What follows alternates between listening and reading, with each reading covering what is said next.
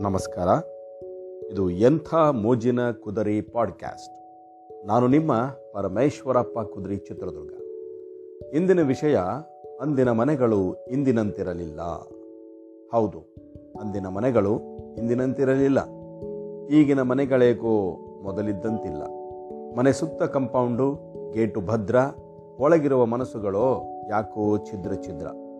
ಬಂಧುಗಳೇ ಬಾರದ ಸ್ನೇಹಿತರೂ ಸೇರದ ಮನೆಗಳ ಮುಂದೆ ಸದಾ ಕಾವಲುಗಾರ. ಇಂದು ಮನೆಯಲ್ಲಿ ಅನ್ನವೇ ಬೇಯುತ್ತಿಲ್ಲ. ಮನಸ್ಸುಗಳು ಮಾತ್ರ ಕುದಿಯುತ್ತಿವೆಯಲ್ಲ ಅಡಿಗೆ ಮನೆ ಸದಾ ಖಾಲಿ ಖಾಲಿ ಇರುತ್ತೆ. ಫೋನಿಂದ ಕೂತಲ್ಲಿಗೆ ಊಟ ತಿಂಡಿ ಬರುತ್ತೆ. ಮನೆಗಳಾಗುತ್ತಿವೆ ಮಹಡಿಗಳಿಂದ ಎತ್ತರ ಎತ್ತರ. ಮನಸ್ಸುಗಳು ಆಗುತ್ತಿಲ್ಲ ಹತ್ತಿರ ಹತ್ತಿರ. ಸಂತೋಷ ಏನೆಂಬುದಕ್ಕೆ ಸಿಗುತ್ತಿಲ್ಲ ಉತ್ತರ.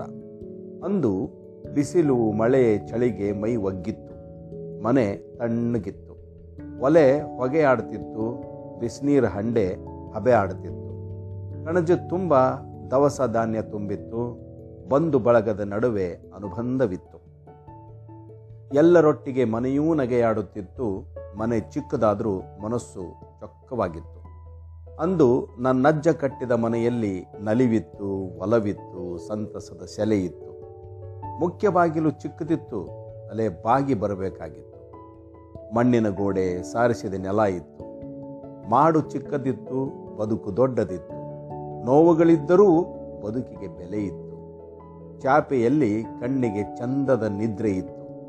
ಅಂದು ಆಸ್ಪತ್ರೆಯ ಹಂಗೇ ಇರಲಿಲ್ಲ. ಎಲ್ಲ ಸಮಸ್ಯೆಗಳಿಗೂ ಮನೆಯಲ್ಲೇ ಮದ್ದಿತ್ತು. ಮಗುವೂ ಕೂಡ ಮನೆಯಲ್ಲೇ ಹುಟ್ಟುತ್ತಿತ್ತು. ಮದುವೆ ಕೂಡ ಮನೆಯಲ್ಲೇ ನಡೆಯುತ್ತಿತ್ತು. ಚಿತ್ರ ವಿಚಿತ್ರದ ಛತ್ರವೇ ಬೇಕಿರಲಿಲ್ಲ. ಕೆಲಸಕ್ಕೆ ಶ್ರದ್ಧೆ, ದೇವರ ಮೇಲೆ ನಂಬಿಕೆ ಇತ್ತು. ಸಾವಿಗೂ ಸಹ ಮನೆಯೇ ಸಾಕ್ಷಿಯಾಗಿತ್ತು. ಹಲವು ಮಕ್ಕಳು ಹುಟ್ಟಿದ ಸಂತಸ ಇತ್ತು. ಅವರ ಬಾಲ್ಯದ ಬದುಕಿನ ಸಂಭ್ರಮವಿತ್ತು. ನೆಂಟರು ಬಂದರೆ ಹಬ್ಬದ ಸಡಗರವಿತ್ತು. ಕೆಲವು ಸಾವುಗಳ ಸೂತಕವೂ ಇತ್ತು. ಸತ್ತ ಹಿರಿಯರ ನೆನಪು ಅಚ್ಚಳಿಯದೇ ಉಳಿದಿತ್ತು. ಕಷ್ಟಗಳ ಗೆದ್ದ ಗೆಲುವಿನ ದ್ಯೋತಕವೂ ಇತ್ತು. ಬದುಕಿನ ಸಾಧಕ ಬಾಧಕಗಳೆಲ್ಲವೂ ಇತ್ತು. ಇಂದು ಮನೆ ರಾಜನಿಲ್ಲದ ಅರಮನೆಯಂತೆ, ಸಕಲ ಸವಲತ್ತುಗಳಿರುವ ದರ್ಬಾರಿನಂತೆ, ನೆರೆಮನೆಯ ಹಂಗಿಲ್ಲದ ಸೆರೆಮನೆಯಂತೆ, ಆದರೂ ಮನೆ ಮಂದಿಗೆಲ್ಲ ಬಹಳ ದುಡ್ಡಿನದೇ ಚಿಂತೆ ಚಿಂತೆ ಚಿಂತೆ. ಬೇಕಾಗಿದ್ದಕ್ಕಿಂತ ಬೇಕೆನಿಸಿದ್ದೇ ತುಂಬಿದೆ. ದೊಡ್ಡದಿದೆ, ಶ್ರೀಮಂತವಾಗಿದೆ, ಸಜ್ಜಾಗಿದೆ, ಮನಸ್ಸುಗಳು ಮಾತ್ರ ನಜ್ಜುಗುಜ್ಜಾಗಿವೆ. ಶುಭ ಕಾರ್ಯಗಳು, ಸಂತೋಷ ಕೂಟಗಳು, ಮನೆ ಬಿಟ್ಟು ಹೋಟೆಲ್ಲುಗಳನ್ನು ಸೇರಿಕೊಂಡಿವೆ. ಬಂಧುತ್ವ, ಮಿತ್ರತ್ವಗಳು ಬಂಧನದಲ್ಲಿವೆ. ನೆಂಟರು ಮನೆಗೆ ಬಂದರೆ ಬರೀ ನಕ್ಕು ನಗದೆ ಕೋಣೆ ಸೇರಿಕೊಳ್ಳುತ್ತಿದ್ದಾರೆ ಮನೆ ಮಕ್ಕಳು. ಸ್ನೇಹ ಸಂಬಂಧಗಳಲ್ಲೂ ಕೋರಿಕೆ. ತಾತ್ಸಾರ, ನಂಬಿಕೆ, ಒಗ್ಗಟ್ಟುಗಳಂತೂ ಬಹಳ ದೂರವೇ ದೂರ. ಮತ್ತೆ ಬರಲಿ ಆ ತುಂಬು ಕುಟುಂಬದ ಕಾಲ, ಆಗಲಿ ಮನೆ ಮನಸ್ಸುಗಳು ನಂದ ಗೋಕುಲ.